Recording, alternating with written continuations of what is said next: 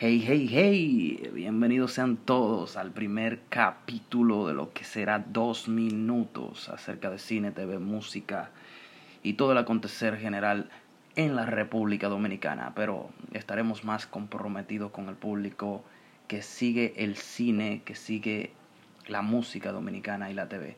Así que hoy les traemos un temita bastante eh, controversial y es acerca de una película llamada Pulso de Alfonso Rodríguez, un gran, gran director de cine, maestro.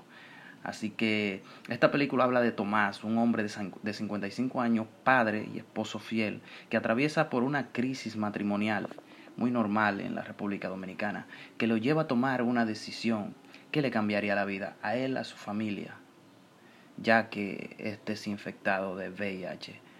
Eh, no he tenido la oportunidad de ver esta, esta, este drama, pero me imagino que tiene que ser algo fuerte, algo bien, bien, bien sabido llevar, ya que Alfonso Rodríguez es uno de los grandes, de una, uno de los grandes mentes eh, del cine dominicano, una persona increíble.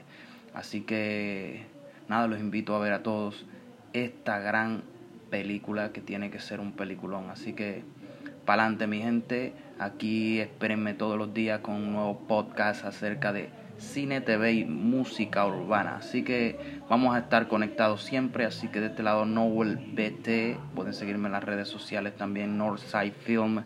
Eh, tenemos nuestra productora.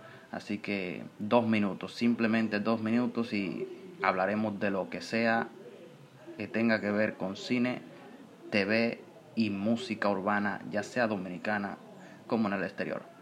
Nada, mucho, mucho gusto mi gente, así que me despido, dos minutos. Me quité.